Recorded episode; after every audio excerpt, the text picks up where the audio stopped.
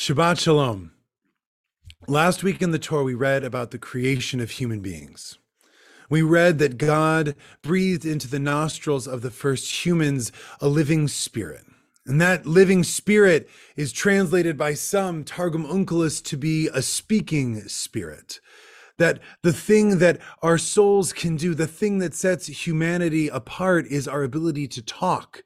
And while we know that in the animal kingdom, that isn't exactly the thing that makes us unique, it is a testament to the power of our ability to communicate and to speak to one another.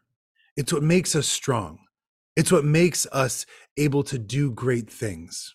So much so that when in this week's Parsha, we're building a tower, a tower to the sky that will maybe touch or challenge God, the way that God makes sure that that tower cannot be built is to confuse the speech of all the builders, to create many different languages to speak, because in the failure of communication will be the failure of the group project.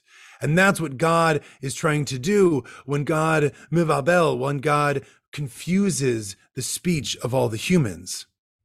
Now, regardless of whether the project of the Tower of Babel was righteous or not, the point is that our ability to speak and communicate with one another is what makes us strong.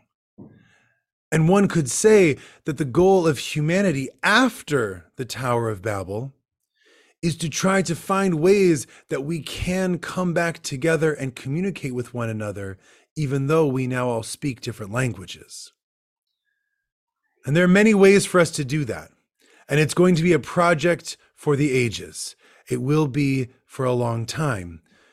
One of them is to come to Shul, to sit together, to read together, to sing together, to try to communicate with one another is a first step of bringing us together in communication and talking and a group project. And others are to reach out even beyond our synagogue and find ways to communicate with one another, find ways to be together. But for this Shabbat, we'll start with the former. Come to Shul, pray with us, sing with us, eat a little bit with us.